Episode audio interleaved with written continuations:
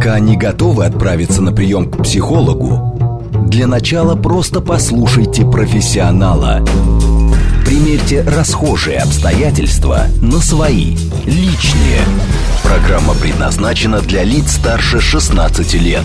Личные обстоятельства. Добрый вечер, дорогие друзья. С вами Вероника Романова. Это программа «Личные обстоятельства», где все самое важное мы обсуждаем вместе. Бывают ситуации, в которых мы все чувствуем себя жертвой, виним конкретных людей или обстоятельства. На самом деле попадаем в треугольник Карпмана. Это означает, что помимо агрессора, обидчика, рядом с нами всегда есть и спасатель. Это хорошая новость. Правда, он не всегда может нам помочь, и более того, не всегда его помощь полезна. Как нам взять ответственность за свою жизнь самостоятельно? Перестать страдать из-за других, или перестать их мучить, или перестать спасать тех, для кого это все совершенно не нужно. Давайте разбираться. Будем об этом сегодня говорить с психологом, о треугольнике Карпмана и о том, как из него выйти. Пишите ваши вопросы. СМС плюс семь девять два пять четыре восьмерки девять четыре восемь. Телеграмм для ваших сообщений говорит МСК Бот. Звоните в прямой эфир восемь четыре девять пять семь три семь три девять четыре восемь. Возможно, поговорим. И не забывайте, что трансляцию нашу можно не только слушать, но и смотреть видеоверсию, например, ВКонтакте или на Ютьюбе. А в гостях сегодня у нас психолог Анна Март. Анна, здравствуйте. Добрый вечер. Итак, что же такое треугольник Карпмана? Треугольник Карпмана – это такая трактовка психологических отношений между людьми, э, трактовка наших социальных отношений, которая, которую предложил э, Стивен Карпман. Американский психиатр в 1968 да, году. Да, это последователь Эрика Берна, который создал транзактный анализ, а это очень фундаментальное учение вообще из всей психологии. И собственно, сам треугольник, его теория включает в себя теорию психологических игр Эрика Берна, и все построено на том, что люди играют в игры. И, как правило, эти психологические игры проходят бессознательно. Вот, то есть мы, как правило, не, не понимаем, что мы вовлечены в игру, а если и понимаем, то мы можем уже увязнуть в ней по самое не хочу. Ну, то есть получается, что если мы говорим о треугольнике Карпмана, то значит три участника у нас есть. У нас есть да. Э, тот самый агрессор, да? Преследователь, преследователь, если в классической версии. Да, да, преследователь. У нас есть спасатель, и они такие нависли над жертвой, да? Нет, не совсем так. Как правило, жертва как раз приглашает э, либо агрессора, либо спасателя в этот треугольник, в эту игру. Э, допустим, жертва просто показывает свою слабость, ей необходимо получить вот это внимание, причем э, она совершенно не против, даже если это внимание будет негативным, как со стороны агрессора, да, потому что основная задача переложить ответственность на кого-то другого. Спасатель с удовольствием эту ответственность на себя берет потому что ему важно почувствовать себя значимым и полезным.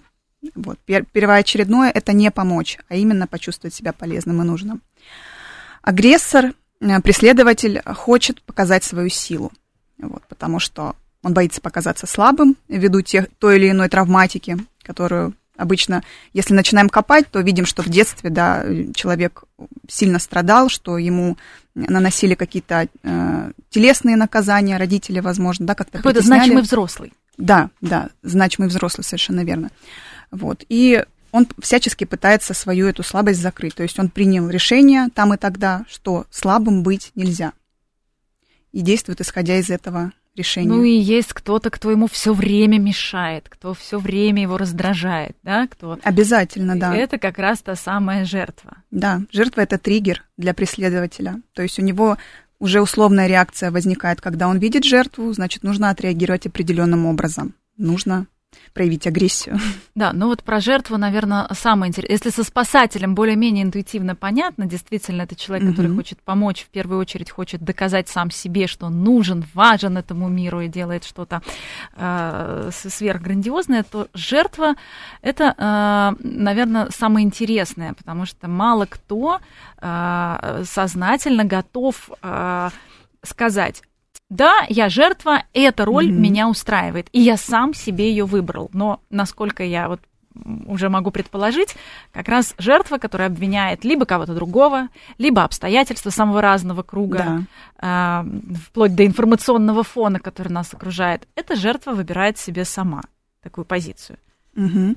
А, жертвы самый тяжелый выход из треугольника по той простой причине, что есть масса вторичных выгод которые на то и вторичные, что человек их не осознает.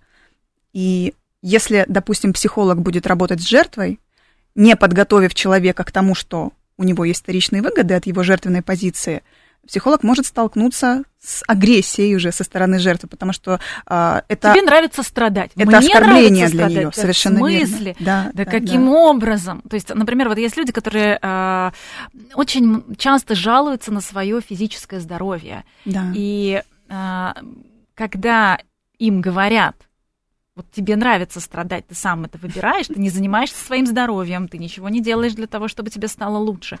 Естественно, здесь ну, какой-то колоссальный вид агрессии в смысле. То Да. есть кому захочется быть больным, кому захочется испытывать какое-то чувство дискомфорта. А на самом деле, вот очень часто психологи, когда разбираются, э, я так понимаю, что действительно жертва сама выбирает да, свой, скажем, свою роль. Мгм. Но видите, как это еще звучит? Тебе нравится страдать. Это очень директивно звучит, и это уже похоже на роль преследователя. Ага. Именно поэтому задача психолога задавать вопросы, а не говорить утверждениями. Поэтому вот Нет, я здесь вопрос- как раз как да. обыватель. Очень часто Да, люди да, да. просто между собой в какой-то момент начинают понимать, что рядом действительно Мгм. человек, которому это прям нравится. То есть Да, вот не, да. не с точки зрения психолога, а с точки зрения просто человека, который находится рядом и который так или иначе в него рикошетит э, позиция жертвы. Мгм. Ну вот в любом случае жертва будет э, проявлять психологическое сопротивление, если напрямую ей говорить о том, что жертв, она жертва или он, да, или ей это нравится. Потому что нравится здесь все-таки понятие растяжимое. Человек усвоил эту модель поведения в детстве, допустим, через манипуляции какие-то получать любовь и внимание. Он просто не знает, как ему по-другому себя вести. И вряд ли ему прям это нравится, он просто, повторюсь, не знает, как иначе. То есть Вот. просто сегодня в том числе мы покажем а, какие-то альтернативные сценарии и варианты выхода. Да. Ну, а, вообще, насколько часто, с вашей точки зрения, встречается вот этот треугольник Карпмана? То есть где больше, в работе, дома, или э, это такая модель, которая встречается повсеместно? Везде. Человек играет в треугольник сам с собой, он играет со своим партнером, там, мужем, женой, он играет со своими детьми, он учится с детства играть, смотря на своих родителей, смотря на своих сверстников. Да, дети бессознательно даже играют между собой в этот треугольник. И, как правило, не осознавая этого, да, это с чего мы начинали. Вот, поэтому а, очень тяжело выйти из этих игр. А, Они очень хорошо ложатся, так, так скажем, на психику а, травмированного человека, а травмированы в той или иной степени все. У каждого есть свои детские травмы, там, шоковые травмы и так далее. Поэтому они ищут вот такой адаптивный выход. Э, И, как правило, треугольники связаны, вот эти вот игры происходят везде, где есть э, хоть какой-то момент утаивания, какой-то момент вытеснения эмоций, чувств, то есть когда невозможно что-то сказать напрямую или сделать. И тогда уже начинается вот... Игра. Да, да. И тогда начинается игра. совершенно А могут меняться местами жертва, э, преследователь и э, спасатель? Да, всегда меняются местами. Просто зависит от того, э, с какой позиции человек чаще начинает. То есть есть, допустим, человек, который часто начинает как агрессор. Но таких меньше всего, потому что роль преследователя-агрессора треду- требует очень сильного гнева, очень сильных энергетических затрат и э, затрат и физических иногда. Еще Вот. одна работа быть агрессором в Да. треугольнике Карпмана. Да. Э, И роль эта неблагодарная, потому что облегчение для преследователя, если когда-то и приходит, то ему все время нужно по- подтверждать вот эту свою позицию сильного, якобы, да, то есть он путает агрессию с силой. У меня была такая клиентка, которая, э, когда я ее спросила, да, что для тебя значит, э, ну вот когда тебя уважают, она говорит, ну, когда я подавляю других, значит, они меня будут уважать. Вот такая у нее была позиция, и она действовала как агрессор в отношениях. То есть она находила себе сильного мужчину, которого потом подавляла. И только после этого испытывала ненадолго облегчение. А может такое быть, что человек, а, например, в каких-то отношениях он агрессор, а в других, ну, например, с мужчинами, а в ситуации с а, своими родителями, допустим, Мгм. или на работе, наоборот, жертва? Абсолютно, абсолютно. То есть человек играет все три роли. Даже сам с собой он может проигрывать этот треугольник. Можно, наверное, здесь привести пример, да, как человек сам с собой это делает. Допустим, если у человека есть какая-то зависимость, пусть будет пищевая зависимость, да, он испытывает чувство одиночества, внутреннюю пустоту, если хотите, и идет к холодильнику, да, он начинает быть для себя спасателем, кушает что-то вкусное, не может остановиться, наедается, за этим приходит чувство вины. Раскаяние. Да. Тут он уже себя сам преследует, сам себя винит. Ах, у тебя нет воли. Да, да, именно так ты и такой, есть. Ты такой Сам себе безвольный. И потом все повторяется вновь. То есть есть такая фраза, да, ходить по кругу, но тут можно сказать, человек ходит по треугольнику. Бег, бегает по треугольнику, да. да, не может найти. Просто какой-то лаби- лабиринт Карпмана, я бы сказала. Вот сегодня будем искать выход. Ну, а бывает такое, что, например, а, человек приходит домой, а его партнер жалуется на то, что ему не хватает внимания. И mm-hmm. в этот момент а, человек сначала начинает быть агрессором, да нет, это ты просто не, так, не такая чуткая, у меня огромное количество забот, проблем, задач. И потом превращается в спасателя и начинает извиняться. Ну, то есть вот прям вообще в рамках какого-то короткого периода все эти три роли раз. Да, да, безусловно. То есть это вот как раз э, вот эта манипулятивная стратегия жертвы, обвинить в чем-то, но через свое несчастье, да, сказать, что мне так плохо, вот потому что я не получаю внимания.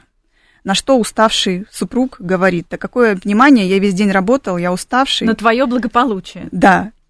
И после этого жертва, первоначальная супруга, превращается в преследователя, отвечая ему на его агрессию, да, как ты можешь так со мной разговаривать, да я весь день тут убирала, драила, да, стирала на тебя, я тут с детьми сижу, а ты вот не можешь мне пять минут времени уделить. Вот. Ну, или когда женщина а, вступает в отношения изначально с мужчиной сильным, Угу. Вот можно ли говорить, что она входит в этот треугольник Карпмана? Разумеется, есть такие... Как раз с позиции девочки, да, с, пози... да. с позиции беззащитной, с позиции такой уязвимой. Именно. То есть если у меня также были такие клиентки, для которых, ну, условно, а, идеал мужчины, это, так, если грубо сказать, какой-то криминальный авторитет. То есть им казалось, что это точно будет сильный мужчина, покровительственный, у которого там всегда будут деньги, да, такая... И власть. Э, романтика криминальная, и власть обязательно. И вот когда они находили себе что-то похожее на их проекцию идеального мужчины, а, вроде бы сначала все нравилось, потом она хочет там развиваться, идти работать, учиться, он говорит, стой, стой, стой. Он проявляет свою авторитарность, да, куда ты пойдешь, там сиди дома, я тебя для этого и взял. И она уже начинает сопротивляться, у них возникает То есть конфликт. он из спасителя превращается в агрессора. Да, он сначала ее спасает, вот, потом она пытается как-то проявить себя, и он превращается в агрессора, эту волю ее подавляя. Вот, а потом он может даже извиняться, да, когда она закатывает истерику, вот он перед ней извиняется, и пытается снова быть спасателем, объясняя, почему ей лучше сидеть дома, чем идти учиться или работать. Или вообще от него уйти. Да. А кто главный треугольник, э, главный в этом треугольнике? Вот кажется, что все-таки агрессор, потому что если, если не будет агрессии, то некого будет и спасать, некого будет, э, некому будет и жаловаться. На самом деле роль главного, она не перманентная, да, то есть не, нет какой-то главной роли у, там, у агрессора, у жертвы, вот, или у спасателя. Главный тот, как правило, кто начинает, вот, потому что он уже знает примерно правила, по которым он хочет играть. Он приглашает на свои правила других людей, и другие исполнители ролей, да, могут даже не всегда осознавать, что они играют по чужим правилам. Вот, поэтому они в заведомо проигрышной позиции находятся. Угу. Ну, то есть, например, а, а, начальник просит а, своего сотрудника регулярно задерживаться на работе. Угу. Сотрудник сначала берет на себя этот ворох обязательств, угу. потом понимает, что он уже не справляется, он находит себе какого-то другого коллегу, которому постоянно жалуется, угу. который его, так сказать, поддерживает в этой позиции и, ну, вроде бы как наполняет даже, наверное, определенным оптимизмом, но тем не менее, вот образовывается треугольник, да? Да, да, или, допустим, люди, а, которые хотят быть для всех хорошими точно так же на работе, допустим, когда они предлагают свою помощь всем, берут на себя чужие обязанности, в итоге не справляясь с ними ни физически, ни морально, ни эмоционально, начинают потихоньку раздражаться в каких-то мелких вещах. Они же не могут всецело проявить свой гнев, да, то есть они это напряжение накапливают, потому что они же должны быть хорошими для всех. И все равно так или иначе, когда напряжение достигает своего пика, рано или поздно этот человек сначала в виде раздражения, а потом, может быть, и в виде срыва, на кого-то нападет. Может быть, не на работе, может быть, он придет домой и сорвется там на кошке, на жене, да, на ребенке. Вот, но он все равно так или иначе из хорошего человека, спасателя, превратится в агрессора-преследователя. Ну вот мы уже начали говорить о том, что этот треугольник Карпмана на самом деле а, касается нас всех и даже тех, кто, в общем, максимально в интровертивной среде mm-hmm. находится и играет э, в этот треугольник сам с собой. Mm-hmm. В случае, если мы говорим о какой-то зависимости, например, переедания, э, и дальше уже попытка себя обвинять и так далее. И, и снова все по кругу.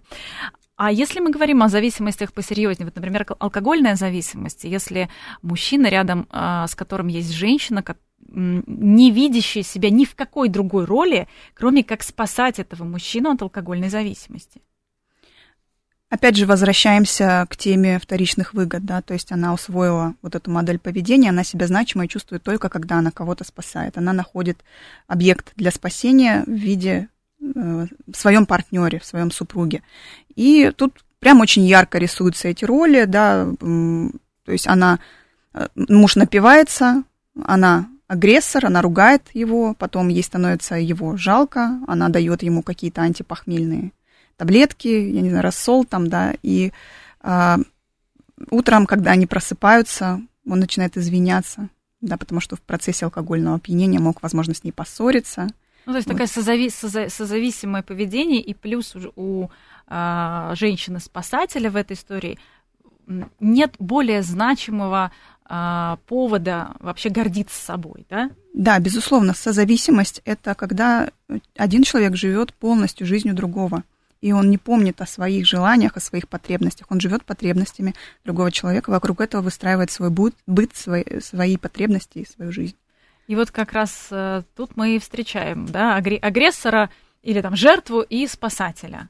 Да, но это самая яркая такая модель, наверное, когда мы говорим про зависимость и созависимость. Угу. А если мы говорим а, вообще про те ситуации, когда а, что-то связано с финансовым состоянием, вот человек, которому всегда не хватает денег, можно ли сказать, что он играет в треугольник Карпмана сам с собой? Да, безусловно. Человек начинает находить как классическая жертва, он ищет э, виновных в обстоятельствах, да, мне не хватает денег потому что, не потому что я создал для себя эту ситуацию, и я могу как-то ей, ее исправить, а вот такой преобладает, что ли, фатализм, что вот это потому что там ситуация в стране такая, да, или вот еще что-то меня э, останавливает от того, чтобы быть богатым. И он думает, да, что с этим делать.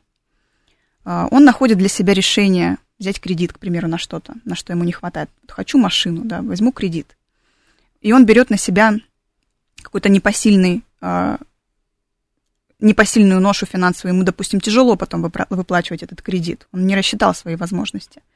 И он начинает себя за это корить, да, обвинять. То есть, смотрите, сначала он был жертвой, мне не хватает денег на машину, потом он был спасателем, взял кредит, и потом понял последствия этого кредита начинает себя за это винить. Он для себя становится преследователем. Вторая интересная ситуация, связанная с финансами, очень распространенный, кстати, пример, это вот занять денег, особенно близкому человеку, да, другу, допустим. Mm-hmm. Почему говорят, что если вы занимаете деньги, вы должны сразу для себя понять, что как будто бы вы их подарили, чтобы не превращаться потом в преследователя, потому что, опять же, расхожая фраза «хочешь потерять друга, займи ему денег». Вот. И здесь очень аккуратно нужно, потому что занимая деньги близкому человеку, очень высока вероятность попасть в треугольник. То есть, ну, практически вы уже одной ногой в треугольнике. Угу, то есть, и вот здесь начнется бег по кругу, да, преследователь, да. преследователь и жертва. То есть из да. спасателя тот, кто, получается, дал эти деньги, из спасателя он превратится в преследователя. Да. Когда отдашь, когда отдашь, да, когда да. отдашь. И, более того, я знаю такие случаи, когда не превращался в преследователя, допустим, человек, который занял денег, но потом преследователя превращается тот, кому эти деньги заняли, потому что э, ему неудобно находиться в ситуации, когда он должен. Он чувствует себя униженным, но при этом и в данный момент деньги отдать не может, и, и за это злиться на того, кто ему эти деньги занял. Он превращается а, в и превращается в такого агрессора, да, Да, и да, срывается на человека, который, Да. которому он не может вернуть долг. Вот это очень интересно, конечно, как меняются роли. Э, То есть совесть грызет, да, Да, и да. такой получается эмоциональный срыв. А как вообще э, человека приглашают в треугольник Карпмана? Вот какие-нибудь примеры ситуаций? А, Ну вот, опять же, если мы говорим о жертве, жертва наиболее часто приглашают в а, треугольник просто своими жалобы, жалобами, своим нытьем, если говорить Пришла, например, языком. девушка, простите, на ноготочке и спрашивает у подруги, у мастера, что же мне делать? Значит, мой-то Мгм. гуляет. Мгм. Или просто жалуется, да, то есть у меня вот так, так, мой меня бьет, допустим, да.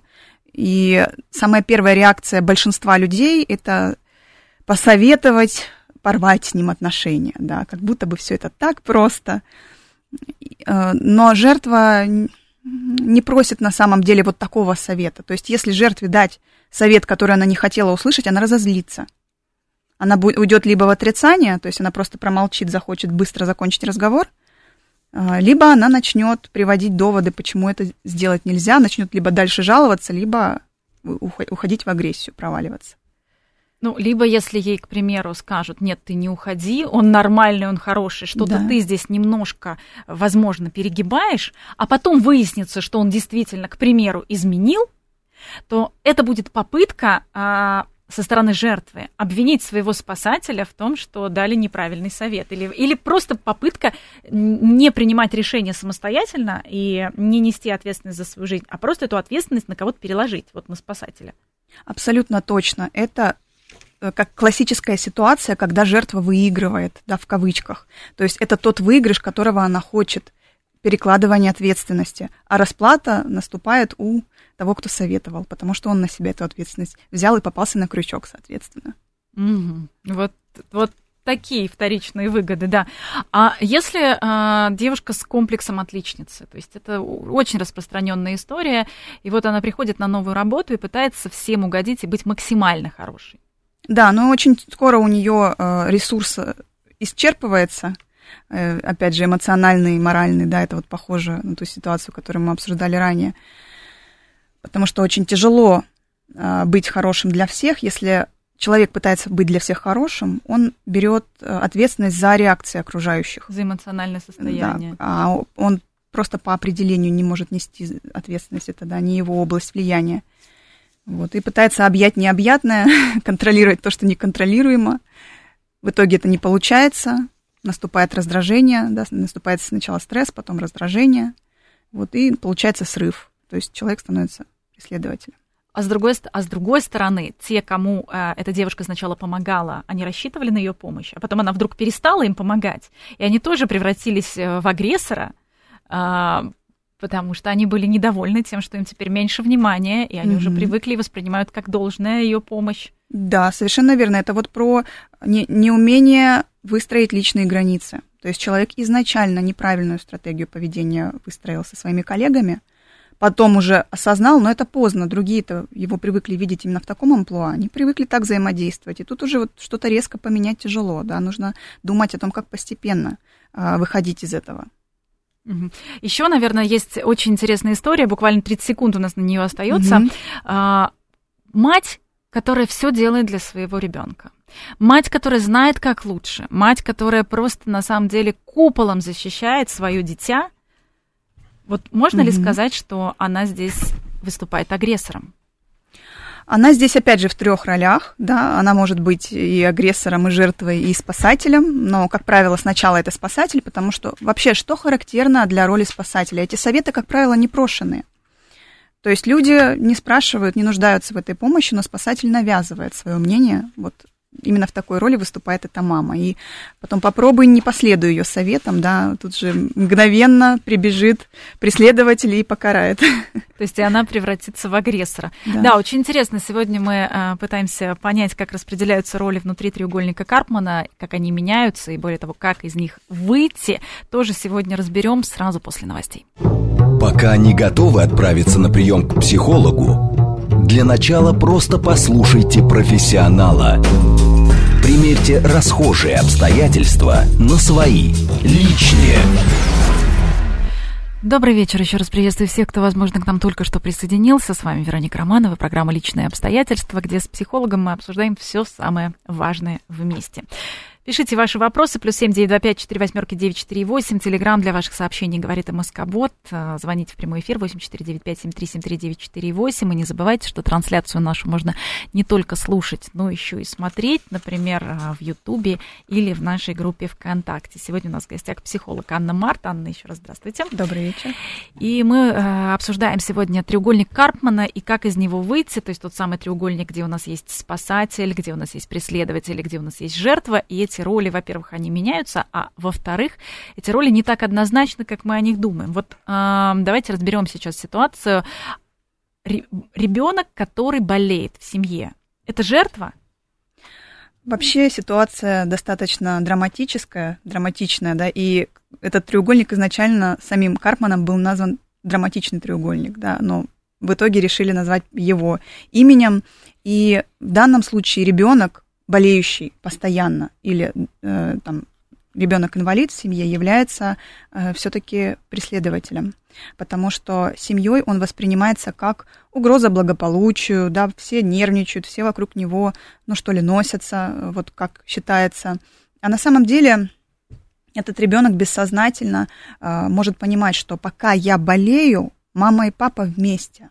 То есть они объединены вот этой проблемой, да, им плохо, да, они страдают, нервничают, но, по крайней мере, сохраняется семья. И как только я перестану болеть, они обратят внимание на свои проблемы, как мужчины и женщины, к примеру, да, начнут это разбирать и, возможно, разведутся. Естественно, это все происходит не на осознанном уровне. То есть я сейчас вам озвучила э, бессознательные установки Мотивы. ребенка. Да, то угу. есть, конечно, он даже не будет знать, почему он болеет, но он будет это делать именно что не Ну, мы, мы знаем, а, вот «Похороните меня за плинтусом», да, там да. история была как раз э, про то, как, э, наоборот, э, бабушка делала из, в общем, практически mm-hmm. здорового ребенка ребенка больного для того, чтобы сохранить свою роль в этой семье. Да, и смысл жизни, можно сказать, даже вот таким громким словом.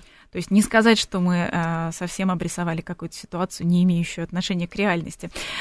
Как выходить из треугольника? То, о чем мы действительно должны сегодня поговорить, особенно как выходить из треугольника жертве, а, которая, как мы обсуждали в первой части нашей программы, имеет э, большое количество вторичных выгод, несмотря на то, что, конечно, страдает, это тоже нельзя отрицать. Сначала есть такие лаконичные ответы, которые актуальны будут для всех. Что советовал сам Карпман, да, если одним словом описать, это сочувствие. Потому что, как правило, каждая роль – заставляет человека заниматься только собой, своими выгодами. Как только он обращает свое внимание на другого игрока или на других игроков, или на обстоятельства. И, допустим, если это люди, он пытается понять этого человека, понять его мотивы и понять, почему он так делает. А, вот мы с моей клиенткой разбирали, да, а, у нее партнер, который постоянно, регулярно ее оскорблял, который устраивал скандалы, напивался. И когда я спросила, как она может понять это, да, почему вот он это делает, какая его боль, э, сначала она ушла в сопротивление. То есть она говорит, еще почему я должна его понимать, это же я страдаю. Да, то есть это он пусть меня понимает. И вот в этом и проблема. То есть сначала такое сопротивление колоссальное возникает, все заняты только своей ролью. Как только человек выходит за пределы, за границы этой роли и пытается развить у себя сочувствие, это вот такой эмоциональный интеллект, эмпатия – ему становится проще осознать, в какой он роли, какая игра происходит, как она может закончиться. То есть он постепенно э, начинает заниматься анализом ситуации. Анализ ситуации ведет к осознанности, к осознанным действиям. А треугольники, вот эти игры, они, повторюсь, да, они играются бессознательно. Ну вот, например, э, женщина, которая от всего спасает своего э, партнера. Она его mm-hmm. закрывает, может быть, от матери, от проблем на работе, опекает его бесконечно. Вот можно сказать, что это не спасатель, а жертва на самом деле?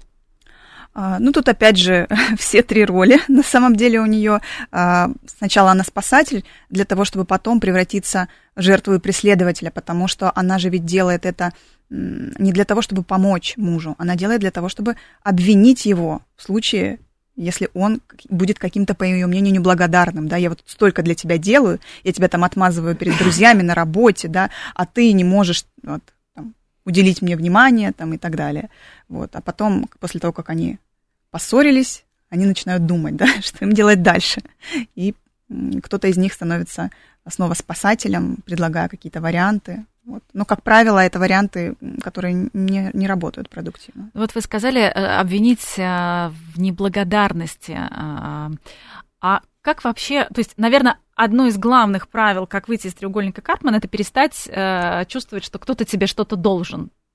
Однозначно, это ответственность за свои поступки, то есть, а ответственность не может прийти без осознанности.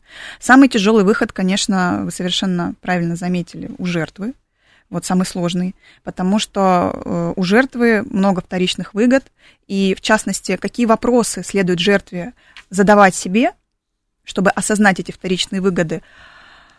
Чем для меня хороша вот эта ситуация. То есть чем для меня хорошо болеть, допустим. Вот это то, с чего мы начали изначально, да. что э, люди э, могут, э, ну, скажем так, по-дилетантски обвинить, тебе нравится, что ты болеешь. Угу. То есть вот этот мнимый больной, да, да, да если да. мы примеры из классики э, начнем вспоминать, да. Угу. Но это ужасно неприятно услышать. А поэтому это не нужно слышать, это можно просто выписать на бумагу, то есть выписать максимальное количество ответов, вот всех, которые придут в голову. Потому что когда а, человек пытается а, в своей голове что-то решить и проанализировать, это такой плохой способ, это вызывает напряжение психики. Чтобы это напряжение ослабить, лучше пусть информация находит выход. То есть либо это обсуждается с психологом, либо это выписывается на бумагу, да, и таким образом информация находит выход. Вот. А какие могут быть плюсы а, от ситуации? Давайте просто э, такой покажем вот этот спектр. Угу. Ну, про болезнь просто сегодня много сказали. Допустим, есть очень распространенный э, случай, когда человек не может найти себе пару, не может построить отношения.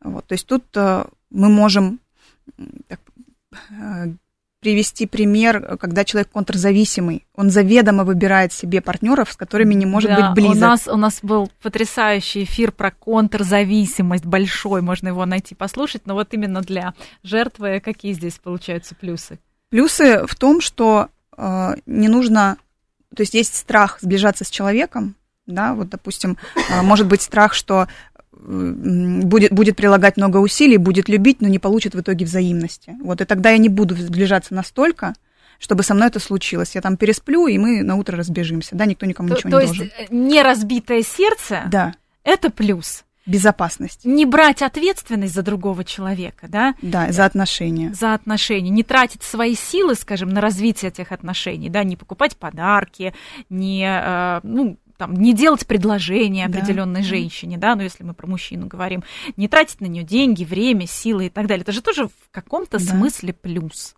Бывает до банального доходит, что человек просто привык жить в своей квартире, он привык, чтобы у него кружки стояли вот так, чтобы белье там лежало всегда чистое, да, чтобы никто не топтался там ходить.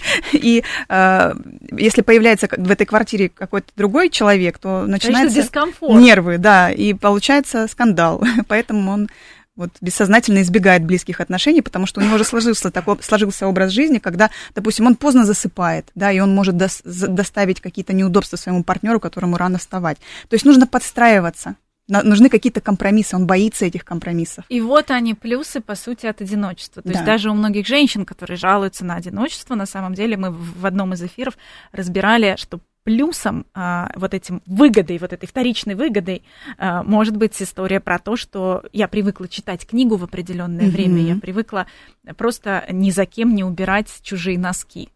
Да. Что делать спасателю? Как спасателю выходить из ситуации? Потому что спасатель, наверное, вовлечен, ну, скажем, вторичным образом а, кто-то пришел, спросил совет, а я вроде просто помог, я же хотел как лучше. Я же делаю только хорошо, зачем мне в этой ситуации еще и куда-то выходить? Вероника, я все-таки хотела бы еще добавить один очень важный вопрос, который должна задавать себе жертва, да, и мы закончим, mm-hmm. перейдем к спасателю. Жертва еще обязательно должна найти максимальное количество ответов на вопрос, а, кому еще выгодно моя позиция, да, то есть выгода есть не только собственная, но и выгода окружающих, и мы не можем ее из внимания убирать. Вот как раз спасатель тут и появляется. Да, да, совершенно верно, мы очень плавно переходим к спасателю, и для того, чтобы спасателю выйти из этой игры и не вступать в треугольники, во-первых, он должен моментально идентифицировать ситуации, где у него спрашивают совета, и помнить, что совет – это ответственность. Вот готов он на себя эту ответственность брать или нет? Да? Нужен ли на самом деле этот совет, который у него спрашивают, или нет? А, самый лучший ответ на просьбу о совете, а как ты думаешь? А что бы ты сделал? Да, это такой прием психолога, очень простой, вот, подвигает человека подумать самому и в то же время как бы не отказал вроде как в ответе, да, вроде как ответил, но вопросом. А как, а как понять все-таки, действительно ли нужен твой совет? Ну, если человек собирает какую-то экспертизу по определенному вопросу, у человека есть э, такой опыт, ну, там, например, финансовый, а у другого просто нет э, финансовой грамотности нужного уровня. Ну, то есть, как отличить, когда человек просто собирает информацию для того, чтобы э, целос, целостную картину э, представлять себе, или действительно эта жертва пытается на себя водрузить э, ворох своих проблем и ответственности? Ответственность? В первую очередь нужно взвесить, действительно ли этот совет будет полезен, то есть действительно ли его можно применить. Э, плюс-минус мы видим, где жертва, которая не готова вообще прислушиваться, она просто хочет пожаловаться и выбрала свободные уши, да. А, ну, либо же опытным путем, то есть тут, вот что называется, нужно быть эмпатичным, нужно уметь чувствовать человека. Либо, либо спросить себя, они, если ты э, потенциально в роли спасателя, а не жду ли я благодарность? Да, совершенно верно, бескорыстие. И э, важно осознавать, вот когда тянет дать непрошенный совет, нужно вспомнить, что другой человек, он тоже имеет свой ум, он тоже умеет, имеет свой опыт, э, и он, в принципе, знает, как ему поступить. Да? Не нужно ставить себя выше других, не нужно думать, что э, там, я умнее, я больше знаю, больше разбираюсь. Да? И вот это как раз заставляет нас проваливаться в спасателя. Ну и, вероятно, если один и тот же человек а, после получения советов от вас еще и когда-то вас обвинял, угу. то это точно ситуация токсичная. То, точно не, не просто человек собирает информацию, а и именно ищет себе спасателя. Мне вспоминается такой случай, вот когда девушка жаловалась, что ее подруга все время как-то с родительской позиции к ней обращается. Не все время, но часто. А, допустим, они взрослые люди, да, одна, они сидят в ресторане, у одной там пролился напиток, и вторая говорит, вот ты свинтус, ну давай тебе дам салфетку, там помогу, ну, в общем, как родитель с ней, да, и э, вот тут она тоже выступает в роли спасателя, то есть она себя ставит выше этой девушки, э, говоря о том, что вот ты такая неуклюжая, да, вот я сейчас тебе помогу, и второй человек вторая девушка, да, она чувствует себя какой-то вот уязвленной, ущемленной за счет того, что первая хочет самоутвердиться, что вот как и, она контролирует и хочет ситуацию. вот эту роль спасателя в треугольнике сразу себе, что называется, забронировать, да, а да. все остальные вы уж там сами распределяете. Ну и вообще, наверное, как-то э, нужно отстаивать свой комфорт вот в случае, если ты не хочешь обсуждать эту тему, то есть кто-то к тебе постоянно приходит, находит тебе свободные уши и, mm-hmm. может быть, э, ищет э, совета относительно там личной жизни или какого-то. Сейчас очень много ситуаций, в, которые мы, в которых мы принимаем решения решение. Но если ты не хочешь обсуждать эту тему, как корректно об этом сообщить? Можно вернуться к теории психологических игр Эрика Берна. Он говорит, что хороший антитезис, то есть выход да, из любой игры, это не дать реакцию. То есть просто, возможно, согласиться, угу, сказать, да, хорошо, я понял тебя. Вот. И как бы провалить вот этот вот накал. потенциал, накал, да. Конечно, это может вызвать такую неоднозначную реакцию, это может разозлить кого-то, вас начнут обвинять в равнодушии, невовлеченности. То да. есть жертва превратится в агрессора. Да, да. Но если научить человека тому, что э, на вас эти манипуляции не действуют, то со временем это превратится в ваше правило общения. То есть э, жертва уже не будет искать в вас этого спасателя или агрессора, но она к сожалению, будет искать других. То есть она переключится просто пока она не решит. Ну и в конце концов просто можно сказать, что я немного устала от этой темы, давай обсудим что-нибудь другое. Ну, наверное... Нет, Если жертва нацелена обсуждать определенную тему, она может уязвиться этим. Поэтому лучше э, можно проявить какое-то сочувствие, но не давать советов. Сказать, да, я понимаю тебя, это действительно ситуация такая, которая вызывает некоторые сложности, вот, я понимаю. Угу. Проявить понимание, принятие, но не более того, не выходить за эту область, да, не брать на себя обязанность какого-то вершителя, мудреца, советчика. И, ну, посмотреть, я сейчас хочу самоутвердиться, да, когда вот угу. даю совет, а, либо я действительно могу помочь. Вот тогда, если можно помочь, но не в ущерб себе, опять же. То есть, по, когда помогаем в ущерб себе, это говорит о том, что скоро мы перейдем в преследователя. Или в жертву. Или в жертву. Совершенно да. верно. Ну, действительно, да, помощь это должно быть что-то, что, скажем, а, не, не ущемляет твои собственные, по крайней мере, необходимые а, ресурсы. Да, однозначно. Есть такая фраза хорошее «спасись сам, и вокруг тебя спасутся тысячи». Вот. То есть сначала помоги себе, надень маску на себя, а уже потом, как в самолете, да, уже потом на ребенку, да. да. Ну и что делать преследователю? У нас остается пять минут, но мы не можем не поговорить о том, как преследователь, во-первых, понять, что он сам становится агрессором, что от него кому-то плохо, не ему кто-то постоянно мешает, угу. а от него кому-то постоянно плохо, и как выйти из этой роли? Преследователь в первую очередь, э, как он осознает э, то, что он играет в игры, в то, что он часто в треугольниках участвует. Он должен осознать, что все-таки в нем есть вот эта слабость, в нем есть вот этот страх, который идет из детства, да, в результате определенных травм. А, потому что агрессору очень тяжело признать себя слабым, уязвимым. А, да и агрессорам тоже тяжело признать. Э, Никому не хочется да, быть плохим, да. каждый верит, что он хороший. Но а, понимаете, в чем тут дело? Агрессор а, считает свой гнев праведным всегда. Это, как я слышала от одного мужа фразу на мой вопрос, а зачем ты сегодня а, вот устроил такой скандал жене? Он говорит, а чтобы она в тонусе оставалась. Ну как, если я ее не буду периодически ругать, она же расслабится. То есть он прям вот убежден в том, что нужно постоянно проявлять вот агрессивную позицию. И как только он поймет, что сила это не насилие над другими, да, а сила это как раз э, в том, что, в том, чтобы э, сохранять самообладание. Но опять же, если возникает этот гнев, у агрессора он может натуральным образом возникать. А, нужно найти способы его вымещения другие. Там банально побить подушку, порисовать, да, вот как-то отойти от человека, который должен стать жертвой, которому хочется вот прям что-то сказать, съязвить, да, или как-то на него воздействовать, а лучше уйти, лучше переждать, пока схлынут эмоции, и нарушить таким образом цепь, закрыть эту игру. И работать, конечно, со своей а, слабостью. Это лучше всего сделать, э, естественно, с психологом, да, понять, когда это началось, почему вот боится показать свою слабость, какие рациональные убеждения. Слабый это значит что? Да, что может случиться, если а, он будет слабым. Вот. И, как, как правило, если разбирается этот страх, если его сделать осязаемым, понять, чего конкретно боится в результате этой слабости человек, он уже не будет так триггериться, он не будет свою слабость проецировать на потенциальную жертву, да, потому что у него в голове есть четкое убеждение, вот пока он не проработал эту слабость, четкое убеждение, что э, если вот я жертву угнетаю, значит я сильный, значит я точно не буду слабым, вот. То есть понять, в чем вообще на самом деле сила. То есть, насколько я понимаю, жертва должна превратиться в героя.